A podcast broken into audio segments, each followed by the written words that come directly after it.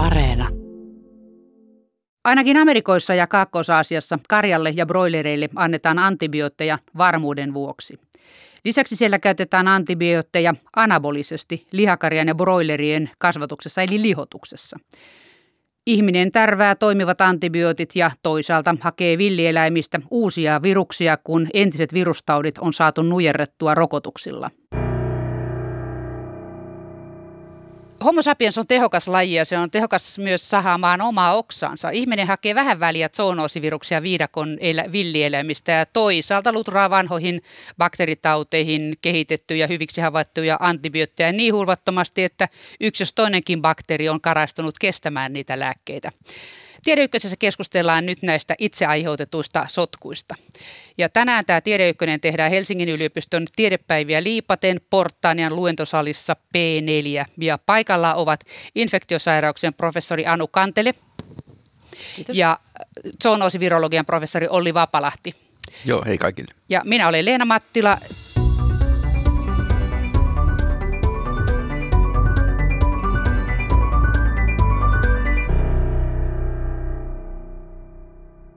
No aloitetaan siitä yhteiselosta, että mistä nämä uudet taudit no yleisesti ottaen meidän kimppuu iskee? Olli Vapalahti. No ihmiskuntaan on kautta aikaan tullut aina uusia infektiotauteja ja usein sitten on eh, tämmöinen, kun on tullut jotain muutoksia siinä, miten me eletään ja miten me ollaan kontaktissa muiden lajien kanssa, niin sitten niitä on ruukannut tulemaan. Ja esimerkiksi kun on karjaa ruvettu pitämään, niin, niin meillähän on karjaruton ja sitten tuhkarokon kanssa, niillä on yhteinen alkuperä ja sitä on vähän laskeseltu, onko se ollut tuhat, nyt on uusimpia tuloksia, että ehkä 600 vuotta ennen ajanlaskun alkua tämä olisi siirtynyt se karjarutto sitten ihmisiin, mutta että silloin kun tapahtuu isoja muutoksia ja kun ihmisiä on ennen kaikkea isompina ryppäinä niin, että niillä on hyvät kontaktit keskenään, niin silloin myös tietyn tyyppiset taudinaiheuttajat pääsee sitten leviämään laajemmin. Et siihen aikaan, kun oltiin tämmöisessä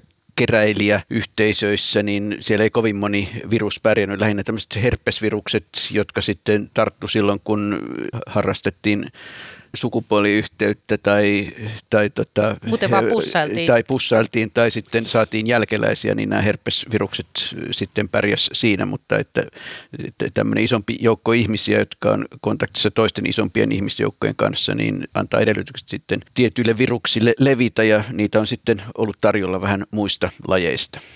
No nythän on viime aikoinakin tullut näitä, esimerkiksi Zika-virus, se on tämmöinen suhtko tuore, niin onko se sitten hävinnyt maailmankokoudessa? Se kiersi ensin jonkun aikaa, sitten se hävisi vai mihin se meni?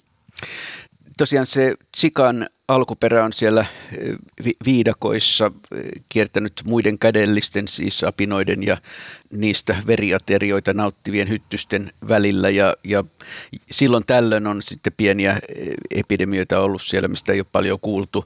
Mutta että tosiaan se teki tämmöisen loikan sitten ihmisiin vähän saman tapaan kuin dengi ja toinen tämän tyyppinen virus chikungunya on, on tehnyt aikaisemmin ja hyvin harvalla oli immuniteettia sitä kohtaan, niin se pääsi aiheuttaa tämmöisen laajan epidemian, mutta että pikkuhiljaa varmaan kun vaikka siellä Etelä-Amerikassa ihmisillä alkaa olla sitten immuniteettia, niin se on tavallaan sen leviäminen sitten hidastunut ja se pystyy sitten enää infektoimaan tämmöisiä alttiita, sanotaanko niin vaikka taskuiksi sitten populaatiossa, jossa tätä immuniteettia ei ole. Ja tietysti kaikilla taudoilla on se, että, että jos ne kiertää paljon väestössä, niin sitten jossain vaiheessa aina syntyy uusia ihmisiä ja ne alkaa sitten tulla sopivaan ikään ja alttiiksi näille infektioille ja tota, ne pääsee näissä kiertämään. Mutta pääsyy siihen, miksi meitä sikaa nähdä, on, on, että se lehahti siellä Etelä-Amerikassa ja Tyynemeren alueella ja muualla ja kellään ei ollut immuniteettia, mutta että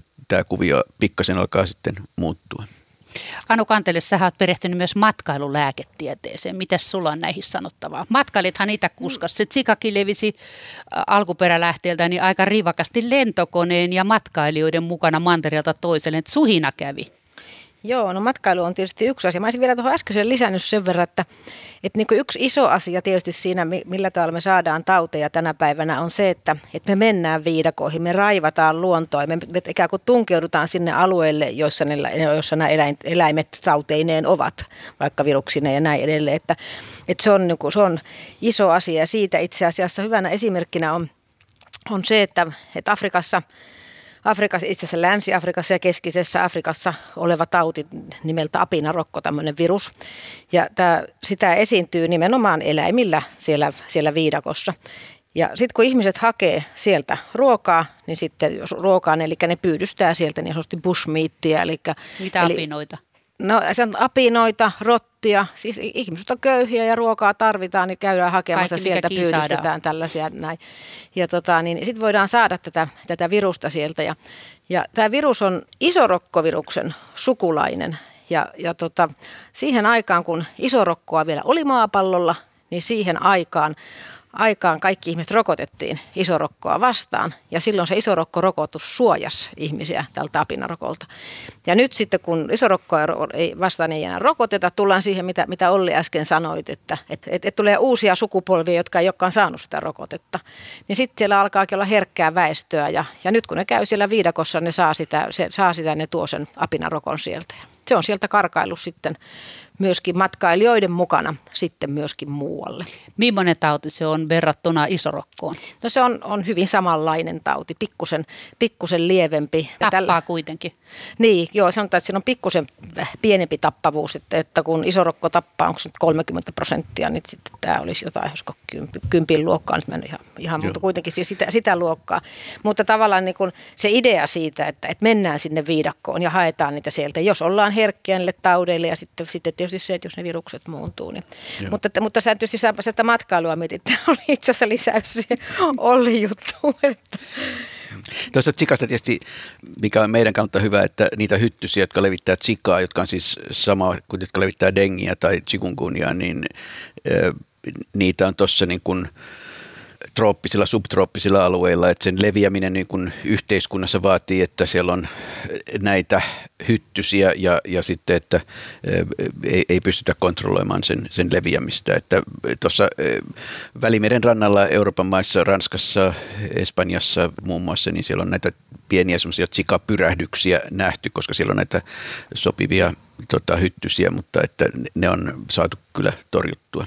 Nyt ensi kesänä kaikki saa olla meikäläiset hyttyset ei levittele niitä, että ne vaan pistää ja on riasa muuten vaan. Ja meidän hyttyset, niin tämä itse asiassa me kunnioitetaan sen jälkeen meidän hyttysiä että okei ne pitää inhottavaa ääntä ja ne pistää ja ne on ikäviä, mutta ne on kuitenkin sillä tavalla paljon, paljon parempia. Se on parempi versio, huonompiakin voisi olla.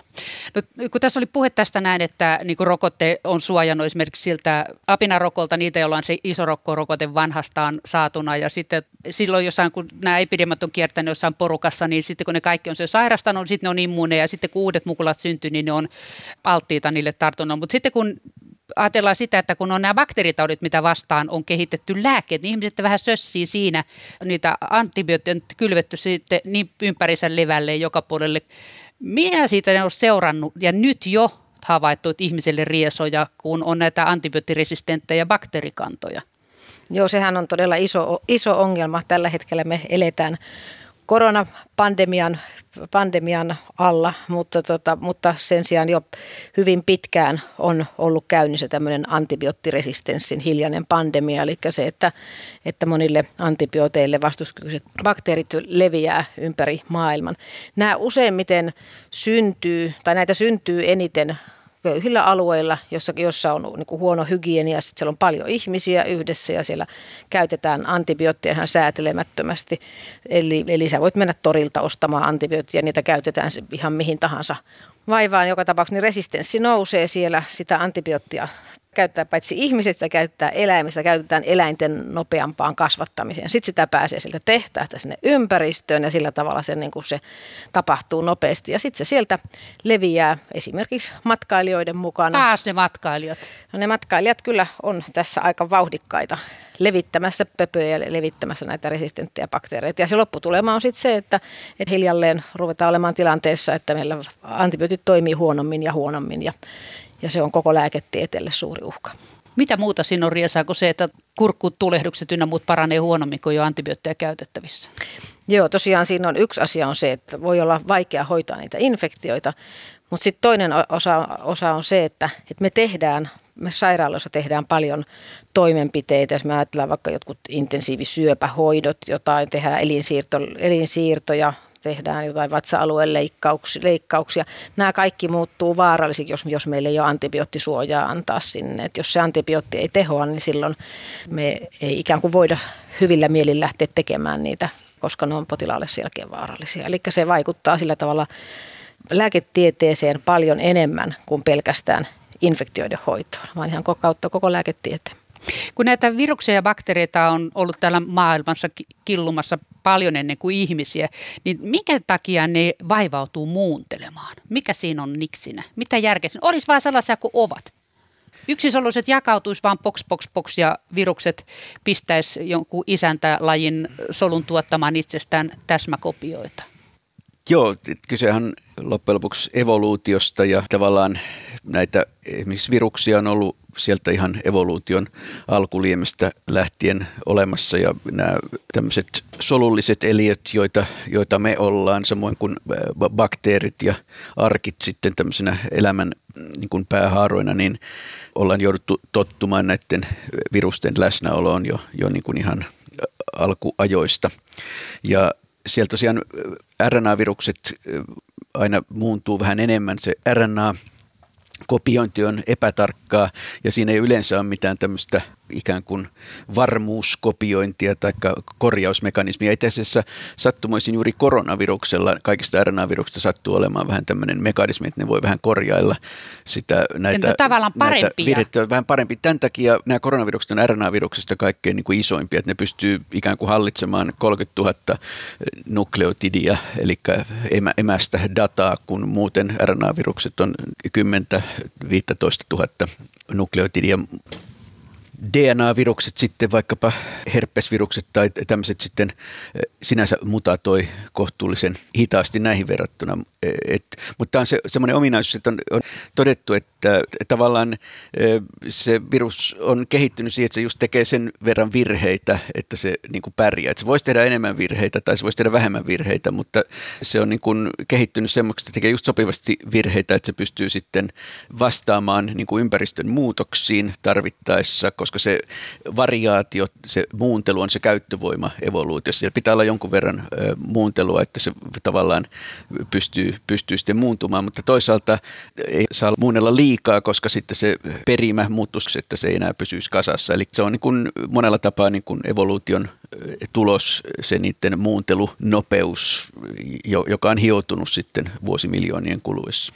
Eli se on evoluution kuluissa kehittynyt semmoiseksi, että se sen verran muokkaa itseään erilaisiksi versioiksi, että olosuhteet kun muuttuu tai se päätyy erilaiseen paikkaan kuin missä sen emo oli, niin se pärjää niissä uusissa oloissa. Ihan niin kuin perusevoluutiota. Joo, hankala sanoa, onko kyseessä isä vai äiti, mutta että... Esihenkilö. Esihenkilö, joo. Ja mä, mä tavallaan mielän sen vielä niin, että, että vähän niin kuin kaikkien eliöiden primaaritarkoitus on lisääntyä ja, ja jatkaa. maa. Niin, meinasin sanoa, mutta että, siis, että pois ehkä se on lisääntyä ja täyttää maa. maa ja, tota, niin, ja, ja siinä mielessä ikään kuin se on kuitenkin se, että aina kun tulee niin joku paine siihen, että, että, se, että ne ei menestyisi, niin sitten ne keksii reitin ulos siitä. Ja se, se, eli kun sä kysyit sitä, että, että miksi se virus, mitä järkeä niillä on muun, Miksi ne vaivautuu? Mik, niin, miksi ne vaivautuu siihen, niin, niin se on ihan samaa peliä kuin mitä mekin tehdään, että tärkeää on se, että syntyisi jälkeläisiä ja se laji pysyy, pysyy hengissä ja leviää. Ja nyt, nythän tietysti me nähdään sitä, okei, okay, jos me ajatellaan vaikka äsken, äsken puhuttiin vähän siitä antibioottiresistenssistä, niin niin kun sitä antibioottipainetta tulee sinne, niin se ajaa sitä, että sinne syntyy sitä resistenssiä. Ja silloin, sinne, silloin niin ne, jotka siinä pärjää, on ne resistentit bakteerit. Eli tämä on tämä niin sanottu survival of the fittest, eli se, joka Darwin peliin. Niin, eli parhaiten sopiva pärjää. Ja sen takia, mitä paremmin sä sitten osaat joustaa, niin sitä paremmin sä pärjää. Eli heikot sortuu elon tiellä ja sitten siinäkin jatkoon lisääntymään pääsee ne, jotka on kaiken sikamaisempia. Niin, eihän niiden tarvitse olla toisille, toisille ei, siis, sinänsä. Ei, niin, sanotaan, että kaikki niiden täytyy, vaan, niiden täytyy huolehtia omista elinoloistaan. Ja sitten jos me ajatellaan näitä viruksia ja bakteereita, niin ymmärrettävästikään he eivät ymmärrä meidän olemassaoloamme, mutta me satutaan me olemaan niiden kasvatusalustoja ja ne suhtautuu meihin niin kuin vaan ympäristönä. Niin kuin ihminen peltoon. Niin, et, et me helposti ehkä niin kuin nähdään maailmaa niin, että kaikki suhtautuisi, kun näkee meidät, meidät jonakin olioina, mutta, mutta niiden kannalta me ollaan sopivaa lämpöä ja whatever. Mm. Ja täytyy muistaa, että tosiaan niin kun, kun puhutaan mutaatioista vaikkapa viruksissa, niin suurin osa niistä on haitallisia sille viruksille ja, ja kohtuullinen osa on yhdentekeviä ja vaan niin kun jotkut sitten eh, voi olla hyödyllisiä, se riippuu aina olosuhteista sitten, että siirrytäänkö lepakosta ihmiseen tai ihmisestä minkkiin tai sellaista populaatiosta, joka ei ole koskaan nähnyt sitä virusta sellaiseen, jolla on jo immuniteettia. Että silloin syntyy olosuhteita, jossa joku mutaatio tai sattumavarasti tulee, niin sitten onkin hyödyllinen viruksen kannalta. Sitten sit vielä hauska tässä on mun se, että sitten vielä tuosta, että, että millä tavalla ne näkee meidät ja näin edelleen, niin on myöskin esimerkiksi se, että bakteereilla on niiden omat virukset. Eli jokaisella on todella oma Omat maailmansa. Ne taistelee niitä vastaan. Että silloin on bakteriofaageja ja näin edelleen, että se, se koko kokonaisuus on aika monimutkainen. Onko viruksilla sitten vielä itselleen loisia? No semmoisia tavallaan satelliittiviruksia on siis, että, että joku virus tarvitsee niin kuin tämmöisen auttajaviruksen ja, ja sitten tämmöisillä ehkä isoimmilla viruksilla, mitä tuolta meristä löytyy, niin niillä saattaa myös olla tämmöisiä niin kuin pienempiä viruksia sisällä, mutta tämä on vähän niin kuin ehkä poikkeuksellista kuitenkin. Miten pieni on iso virus? No, Onko se bakteerin kokoinen? Sanotaan näin, että isoimmat on semmoisia, että ne voidaan nähdä valomikroskoopilla. että tota, alkaa olla semmoista niin kuin mikrometrin luokkaa. Niin kuin käytännössä niin valon aallon pituus on semmoista 240 nanometriä ja virukset on pääsääntöisesti sitä pienempiä, eli semmoista mikroskooppia ei voi olla, joo, joka niin näkisi sitten niin kuin jotain pienempää, että mennään sitten elektronimikroskooppipuolelle. Mutta tosiaan niin kuin isoimmat virukset tulee lähelle sitä, mitä sitten on, on pienimmät bakteerit. Ja sitten sit tulee vielä tästä, tästä ajatteletaan tästä näiden yhteiseloa, niin sitten ne voi vielä tehdä sellaista, että ne jeesaa toisia. Että esimerkiksi nuo bakteerit pystyy jo luovuttamaan toisille resistenssigeenejä ja näin edelleen. Että, että siellä voi olla tämmöistä kommunikaatiota myös niiden kesken. Että. Ne antaa vähän niin kuin vapari, että hei, tuolla pääset sisään siihen Niin, ne, ne, ne haluaa, että niiden popula on mahdollisimman vahva. Ja tämmöistä, eli tämmöistä yhteisöllisyyttäkin voi olla. Kuinka paljon ne muuten jeesaa toisiaan niin kuin yli lajirajojen? Vai onko ne niin kuin omaa heimoa vaan sitten auttelevat, että miten sä saat tätä vastustuskykyä kehitettyä itseäsi? Tuossa on sulle paketti vastustuskykyä. No sanotaan, että mä, mä oon pohtinut esimerkiksi suolistossa, että kun sulla, sä saat tämmöisen resistentin bakteeri, se on siellä suolistossa. Se suolisto on ekosysteemi, jossa ne niin kuin taistelee tilastaan. Me monesti ajatellaan, että vitsi, että nyt, se luovut, nyt kun mä sain tämän resistentin bakteerin, niin se luovuttaa sitä kaikille muille mun suoliston bakteereille, mutta yllättävän vähänpä näyttää luovuttavan, niin sitten mä oon pohtinut juuri sitä, että, että tai, niin taitaapa olla niin, että eivät haluakaan luovuttaa, että, että huolehtivat niin omasta tilastaan siinä. Että, että näitä, näitä vähän on jännittävää miettiä aina vähän tämmöisestä niin kuin erilaisesta kulmasta, että mikä, Nyt, miten, miten ne taisteleekaan siellä, mutta oikeasti siis ekosysteemi kuin ekosysteemi. Ja nyt tietysti vasta niin kuin ihan viime aikoina ollut työkaluja niin kuin katsoa kokonaisuutena niin kuin kaikkia mikrobeja, että varmaan tieto tästä tulee kasvamaan, että voidaan niin kuin kaikki virukset jostain näytteestä katsoa kerralla ja, ja kaikki bakteerit ja, ja, ja niin edelleen. Ja, ja ihan kaikkea ei vielä ehkä sillä lailla ymmärretä ja siinä on ihan tämmöistä niin kuin miten analysoida kaikkea sitä dataa, niin siinä varmaan tullaan menemään aika paljon eteenpäin ihan tässä lähivuosina. Ja, ja sitten vielä niin kuin se, että siinä taistelussa sä pärjäät tiettyjen ominaisuuksien kannalta. Ja sen takia esimerkiksi taas meidän bakteeripuolelle, että jos sulla on vaikka ripulibakteeri, niin sä et niin, ja, tai jotain sanoa, sulla on suolistobakteeri, joka tapetaan antibiootilla. Jos sä laitat sinne maitohappobakteerin tilalle, niin ei se niin kuin sovellu siihen koloseen. Se vaan toimii, se on erilainen. Eli, eli kaikki tämäkin tulee vielä, että jokaisella, jokaisella on se oma lokeronsa siinä ekosy- Ekos, ekosysteemissä. Ekolokero ekosysteemissä. Ja, niin, ja se vaikuttaa siinä taistelussa sitten, että, että, että, että, että, että mistä sä ylipäätään voit saada tilaa. Että niin kuin jossain vaikka nyt jalkapalloottelussa, jos sä pistät maalivahdin hyökkääjäksi, niin ei pelaa, ei toimi. Joo, Tarkoittaa joo. sitä. Joo, ja mun, mun lemppari on aina ollut sanoa, että, että, että mä en menisi operalaulajaksi, ei kelpaa. Niin laulat vaan kotona. Niin. Suihkussa. No tota, perustuuko tähän justiin siihen muunteluun se, että influenssan rokote pitää vaihtaa vuoden välein? Se pitää aina vaihtaa se joku palikka, että se tunnistaa sen seuraavan. Eikö sit voisi kehittää semmoista rokotetta, että se olisi semmoinen kuin perusinfluenssa-rokote? Joo, itse asiassa semmoisia on vähän kehiteltykin. Nyt, tosiaan peruskuvio influenssan suhteen on, että se on tuolla vesilinnuissa kiertää ne kaikki variaatiot ja näin on ollut varmaan vuosi miljoonia.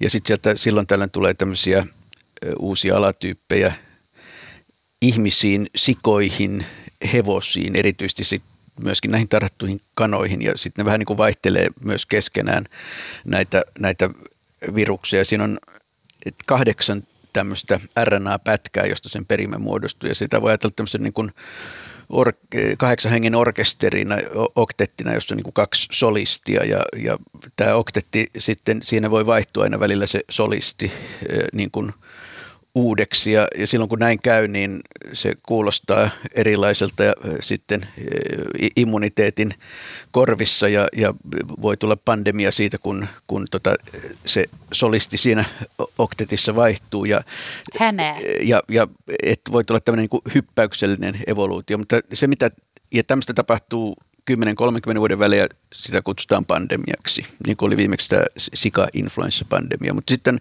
meillä on toinen tapa, missä, jota tapahtuu koko aika ja se muuntuu vähitellen, kun se kerran vuodessa kiertää maailman ympäri, niin se tulee takaisin vähän toisenlaisena ja sitten löytää ihmisiä muuntuneena, jotka ei pysty sitten jonka vasta-aineet ei pysty estämään sitten infektiota se ei ole koko popula, vaan se on vaikkapa 5 prossaa väestöstä tai jotain semmoista, jolla ei olekaan enää immuniteettia, ne saa sitten tämän kausi-influenssan. Ja, ja tota, tämä on, on semmoista, mitä sitten ehkä ajatellaan, että nämä koronaviruksetkin, joita meillä on jossain värin voi tehdä ja ehkä tämä SARS-koronavirus 2 voisi vois ruveta ehkä ensimmäisiä merkkejä siitä, että sekin voisi vähän niin kuin tämmöistä ruveta harrastamaan, mutta, mutta että tämän vuoksi sitten tosiaan nämä eri vuosina kiertävät kannat on aina pikkasen erilaisia ja sitten tuolla WHO on viisaat yrittää muutamaa kuukautta aikaisemmin tai oikeastaan varmaan puolta vuotta aikaisemmin sitten arvuutella, että minkälainen kanta pohjoisella pallonpuoliskolla tänä vuonna tulee kiertämään ja rokote valitaan sen perusteella ja joka vuosi sitä päivitetään ja joskus tämä valistunut arvaus on sitten parempi ja joskus, joskus vähän huonompi. Eli ne, kun tämä influenssa alkaa eteläisellä pallonpuoliskolla ennemmin kuin se alkaa meille, niin ne saa sieltä vähän niin kuin vinkkiä. Ja sittenhän me joka, joka vuosi katsotaan, että kuinka osuva se oli se se influenssarokote, että kuinka hyvin se arvaus on tehty. Mutta eikö siinä influenssassa ole sitten mitään semmoista, kun ymmärtääkseni nyt koronavirusrokote on semmoinen, että se teho näihin Joo. eri versioihin, näihin uusiinkin versioihin, mutta eikö influenssassa ole mitään semmoista peruspakettia, että se tähtäisi joo. siihen se rokote? Tämä on, tämä on, joo, e- eli siis tämä, nämä on ikään kuin näitä nämä rokotteet ollut näitä kahta solistia vastaan, jotka on tämä neuraminidaasi ja, ja tämä hemaglutiniini, joiden numerot, vaiht- ja H. Joo, joiden numerot mystisesti vaihtelee tota, näissä, näissä viruksen nimissä. Mutta sitten siellä on näitä sisäosia, näitä basisteja ja rumpaleita siinä, siinä viruksessa ja, ja nyt on tavallaan vähän ryhdytty sitten tekemään tosiaan niin kuin, vähän niin kuin näitäkin osia vastaan tota, sitten rokotteita ja myöskin ehkä tämän eh, vähän eri, eri kohtia myöskin näissä, tota, eh, näissä pintaproteiineissa, näissä hemaglutiniinissa. Sieltä on löytynyt myös sellaisia kohtia, jotka ei vaihtele niin paljon. Ja, eh, ja voi olla, että, että juuri niin kuin äsken sanoit, niin, niin ehkä tämmöisiä rokotteita saadaan lisää jatkossa, jotka, jotka tota, näihin niin kuin pysyviin osiin tässä viruksissa sitten tepsii paremmin. Se runkoon. Mm. Eikä tarvitsisi joka vuosi ottaa sitten. Niin, että se olisi kerralla selvä. Mutta miten ylipäätään, mikä se ratkaisee, kuinka pitkäaikainen se rokote, rokotteen suoja on, kun jotkut rokotteet kuitenkin pitää uusia määrävuosin ja jotkut kestää lopun ikää. Mikä sen ratkaisee? No samahan me nähdään tietysti taudeissa. Et meillä on tautia, josta saadaan elinikäinen immuniteetti ja sitten saadaan tautia, josta immuniteetti hiipuu, hiipuu nopeastikin. Ja nythän vähän tätä koronan kanssakin tätä pohditaan nyt juuri tätä asiaa. Yksi asia liittyy ihan siitä, siihen immunipuolustukseen, joka siellä syntyy. Että syntyykö siellä semmoisia oikein pitkäikäisiä soluja, jotka tuottaa niitä vastaan. Että, että jos sulle syntyy semmoisia ja semmoisia, niin silloin se homma on hyvä. Mutta jos, syntyy, jos ne on vähän lyhytikäisempiä, niin sitten se, sit se hiipuu siinä. Mitä siitä voidaan päätellä? Kun silloin kun oli, oliko just se sika-influenssa-aalto, kun oli nämä vanhat ihmiset, jotka sairastuivat siihen vähemmän, koska niillä oli ollut näitä aikaisempia influenssatartuntoja jossain 60-luvulla tai 30-luvulla. Siis iät ajat sitten, että se kesti niin kuin niin älyttömän kauan. Joo, tämä on aika mielenkiintoinen keissi sikäli, että... Nuoret sairahtu ja mummot porskut. Että silloin vuonna 18 tai niillä liepeillä linnuista siirtyi ihmiskuntaan aika lailla kokonaan uusi virus. Ja sitten se rupesi kiertää ihmisissä, välillä muuntui ja siihen tuli uusia palasia ja sitten se rupesi kiertää sijoissa. Ja ne ihmiset sitten, jotka sai sen vaikkapa 20-luvulla tai ehkä vielä, vielä 30-luvulla, niin tota, ne oli nähnyt niin kuin vanhan version tietyllä tavalla siitä, siitä viruksesta. Ja, ja tota, ihmisiä on enemmän ja on enemmän kontaktissa toisi, toisinsa kanssa kuin sijat, joten se virus niin kuin muuntui ihmisissä kaiken kaikkiaan aika paljon sinne vuoteen 09 asti, jolloin tämä pandemia tuli, mutta se tuli sijoista. Ja sijoissa tavallaan se oli ehtinyt muuntua vähemmän ja se muistutti enemmän sitä vanhaa vuoden 18 virusta. Ja sen takia nämä vanhat ihmiset sitten oli nähnyt sen vähemmän muuntuneen viruksen. Ja tosiaan yli 65-vuotiaat aika lailla oli, oli suojassa siitä tota, immuniteetista, joka, joka oli niin kuin vuosikymmenien takaa. Eli siitä tuli pitkä immuniteetti. Niin, ja sitten niin sit, sit siinä on niin se, että, että sä voit miettiä, että, että yksi asia aina se, että, että suojaako se sua niin kuin, että, se voi, että suojaako se absoluuttisesti se, että sä sitä lainkaan sieltä tautia. Mutta sitten toinen asia on se, että se voi olla, että se taittaa sen kärjen, että sä saat sen taudin, mutta sä et saa niin vakavaa tautia. Eli immuniteetin hiipuminen ei, ei ole semmoinen on-off, että nyt se loppu tänään, vaan se, vaan se hiljalleen heikkenee ja heikkenee, mutta se voi olla, että se tauti vaan ei tule sulle niin vakavana niin että siitä on silti hyötyä. Mm. No miten sitten, kun tuota, tässä nyt on pohdittu sitä, että näistä rokotteista ja samaten, että jos on sairastanut koronan, niin kun sen voi saada kerran uudestaan, se on jo todettu, niin tuota, että mistä sen tietää, että levittääkö nämä uudella kier- kakkoskierroksella olijat sitä eteenpäin vai jos se on piilevää niillä ja jos se on niille päällä, niin silloin ne ehkä levittää. Niin mitä tästä tiedetään nykyään? No ei varmaankaan tarpeeksi. Että meillä on tosiaan neljä koronavirusta, jotka on tämmöisiä lasten ylähengitystieinfektioita ja sen jälkeen niin kuin käytännössä kaikki saadaan näitä, näitä vanhoja koronaviruksia. Ja niissäkin on todettu, että puolen vuoden jälkeen sen voi saada uudestaan tai, tai ehkä noin vuoden jälkeen, että, että se, että niin kuin tälle SARS-koronavirukselle käy näin, että sen saa uudestaan, niin ei sinänsä on ehkä tässä valossa hämmästyttävää, eh, mutta kuitenkin eh, tämä käy niin 6-0 asia, että se on aika pieni prosentti kuitenkin, joka toistaiseksi näyttää saavan sitä infektiota. Nythän vasta sitten esimerkiksi tuolla, tuolla tota Amazonin seudulla eh, alkaa olla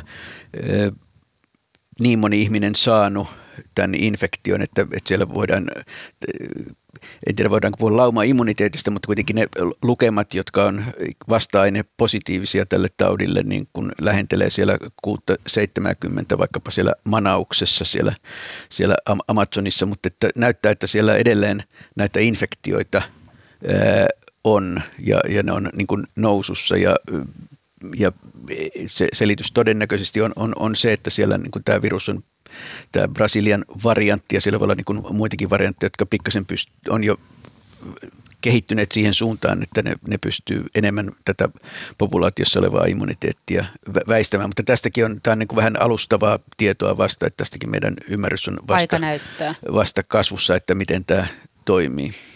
No, osa ihmisistähän toivoo, että äh, niin kuin koronavirus, tämä SARS-2 saataisiin jotenkin hävitettyä maailmasta, mutta voiko virusta hävittää maailmasta? Tai bakteeria? No, meillä on kaksi virusta on e, hävitetty maailmasta lukuun ottamatta ehkä joitakin pakastimia, eli 1700-luvun lopulla aloitettiin projekti, jossa isorokkoa vastustettiin tällä lehmärokoksi kutsutulla taudin aiheuttajalla. Ja, ja tota, tämä projekti kesti 200 vuotta ennen kuin sitten viimeinen potilas, olisiko se ollut jossain Somaliassa sitten raportoitiin ja, ja tota, katsottiin, että isorokkovirus on maailmasta hävitetty lukunottamatta yhtä pakastinta Atlantassa ja toista Novosibirskissä, jossa tiedetään sitten, että näitä vielä pidetään. Toivottavasti ne on ainoat paikat sitten. Mutta että toinen virus, joka on maailmasta niin kuin ihmisen toimesta hävitetty, on tämä karjarutto, joka siitä on kymmenisen vuotta ehkä jotain sitä suuruusluokkaa, että, että se saatiin kadotettua ja se on ollut aika merkittävä aiemmin Euroopassa ja sitten tuolla, tuolla tota kolmannessa maailmassa aika, aika iso ongelma niin karjan pidossa, mutta että nämä kaksi virusta on, on tämmöisillä projekteilla hävitetty. Mikä niitä muita viruksia sitten suojaa ja mikä siinä oli, että ylipäätään se virusten hävittäminen on niin hirveän hankalaa? Riittääkö se pelkkä nopea lisääntyminen? No, y- yksi asia on tietysti se, että, että, että, että, että isorokkovirusta oli vain ihmisellä. Että se, että se kiersi vain ihmisessä. Eli silloin, nyt esimerkiksi tämä, aikaisemmin puhuttiin tästä apinarokosta, että sitä on eläimissä siellä, niin se onkin toinen juttu, että se pystyy sitä samalla tavalla hoitamaan. Joo, tämä on nämä niin kuin isorokkoviruksen kaltaiset, ne on niin ortopox-viruksia, niin on, on sikäli, niin kuin tässä oli puhetta, että se isorokkaa vastaan annettu niin sanottu vaksinia virus tai tämä rokotus joka tapauksessa, niin se suojasi meitä jonkun verran tosiaan näiltä apinarokoilta ja lehmärokoilta ja tämmöisiltä. Ja nyt kun ö, tämä immuniteetti on kadonnut populaatiosta, niin, niin tässä on tavallaan semmoinen kysymys, että, että voisiko tämmöinen poxviruksen kaltainen tauti tulla uudestaan niin kuin se on aiemminkin tehnyt. Se on, on tota, ja tämmöisiä viruksia on paitsi siellä afrikkalaisissa jyrsijöissä, myös ihan eurooppalaisissa jyrsijöissä, jossa niin kuin, ei nyt suoraan mitään mörköjä kannata maalata seinille, mutta että noin Kannattaa niin kuin, ottaa huomioon. Mutta, mutta teoriassa on niin kuin tosiaan, tämä on yksi asia, mitä, mitä kans ehkä hyvä pitää silmällä näitä box-viruksia, että, että niillä on kuitenkin eläinreservuareja ja ne on sieltä muinoin jo tulleet, tota, siirtyneet ihmiskuntaan ja, ja noin teoriassa voisivat tehdä näin uudestaan. Anu Kantele sanoit, että se apinarokko on pari kertaa päässyt matkailijoiden mukana ulos Afrikasta. Mihin se Joo. meni? Joo, siinä oli siis 2003 oli semmoinen tilanne, tilanne että se pääsi, että Jenkkiä, siis Yhdysvaltoihin, Yhdysvaltojen eteläosiin osiin vietiin vietiin tämmöisiä jyrsijöitä ja se pääsi siellä leviämään ja saatiin aika nopeasti sitten, sitten kuitenkin kuriin. Ja sitten ihan nyt on ollut 2018 oli, oli itse asiassa kaksi eri tapausta. Nigeriassa on menossa iso epidemia ja, ja sieltä, sieltä pääsi sitten matkailijan mukana Englantiin kaksikin eri tapausta ja sitten oli Israeli yksi. Ja nyt itse asiassa ihan tänä vuonna oli Singaporessa yksi tapaus se oli nigerialainen potilas tai nigerialainen mies myös se.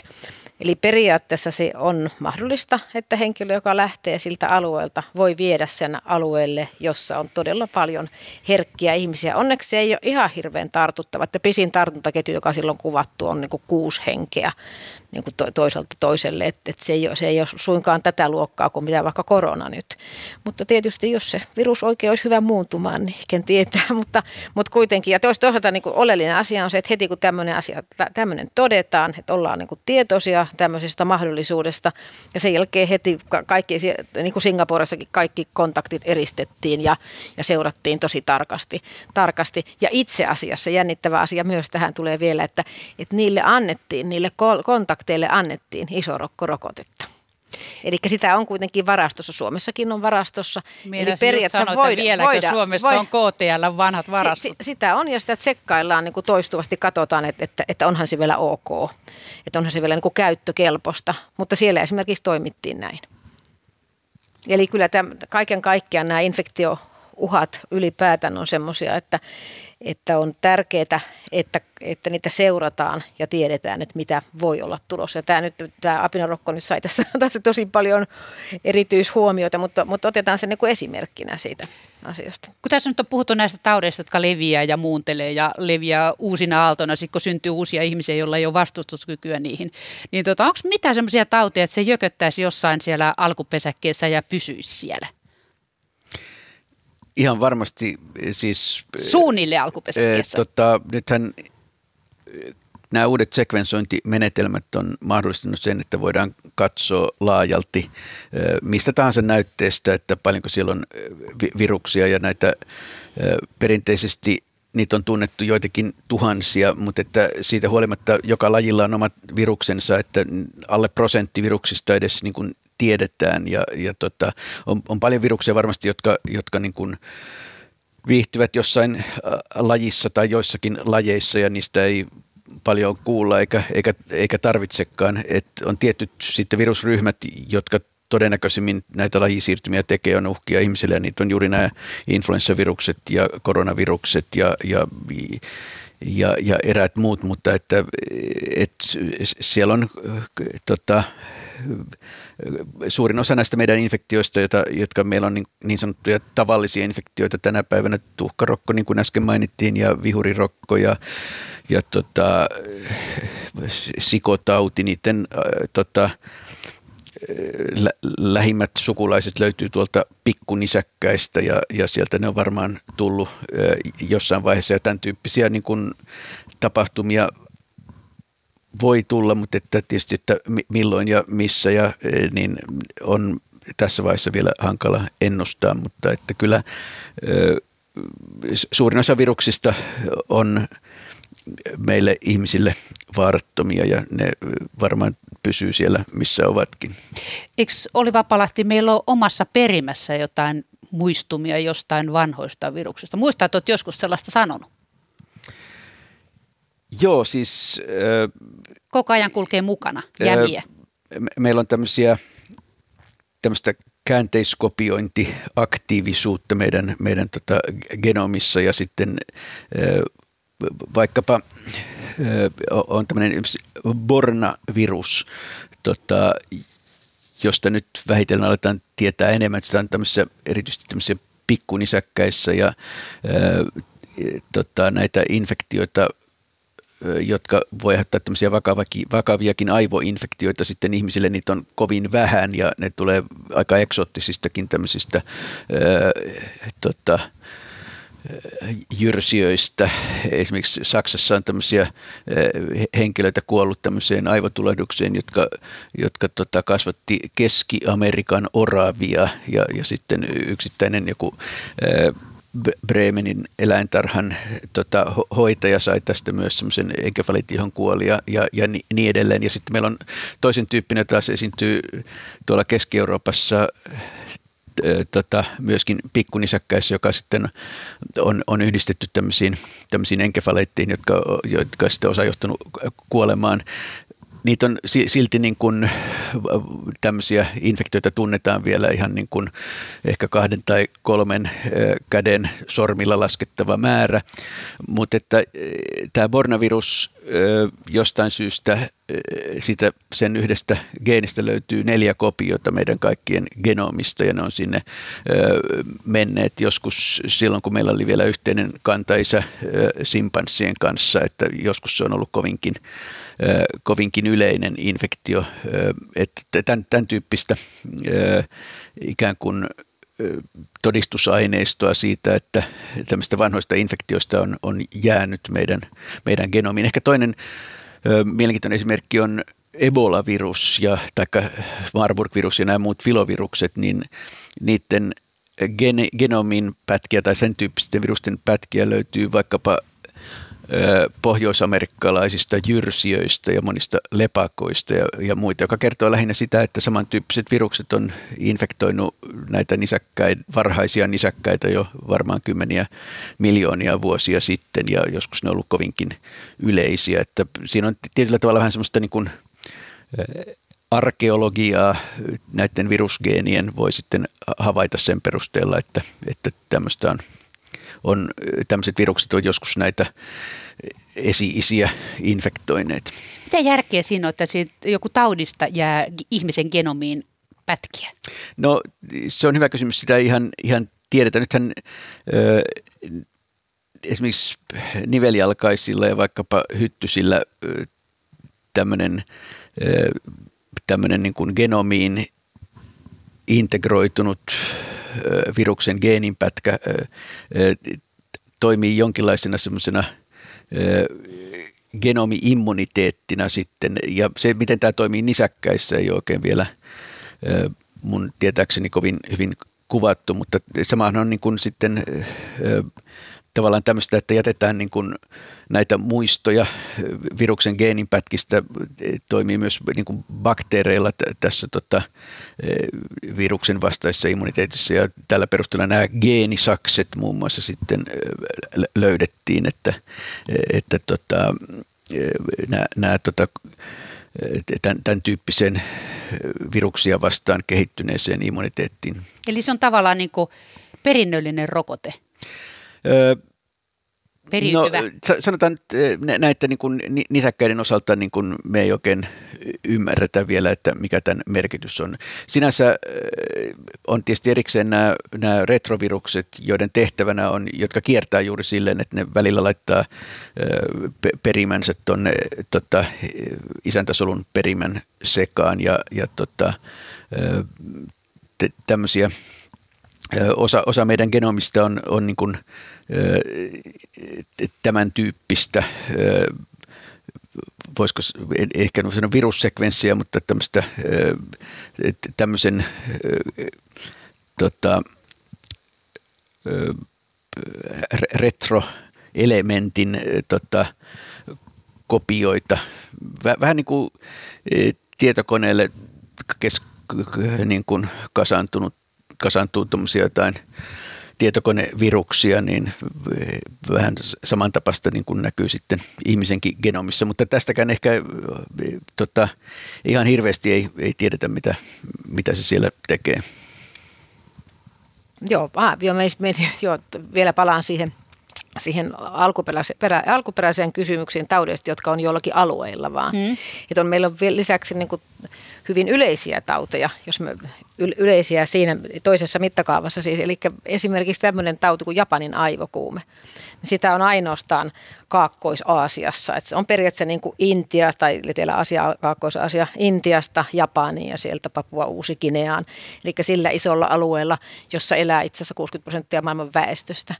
Että et ei ihan pieni tauti siellä, mutta se on ainoastaan siellä. Ja sitten taas toisaalta meillä on esimerkiksi keltakuume, jota on ainoastaan sitten Etelä-Amerikassa ja sitten Afrikassa, siellä päivän tasajan Afrikassa.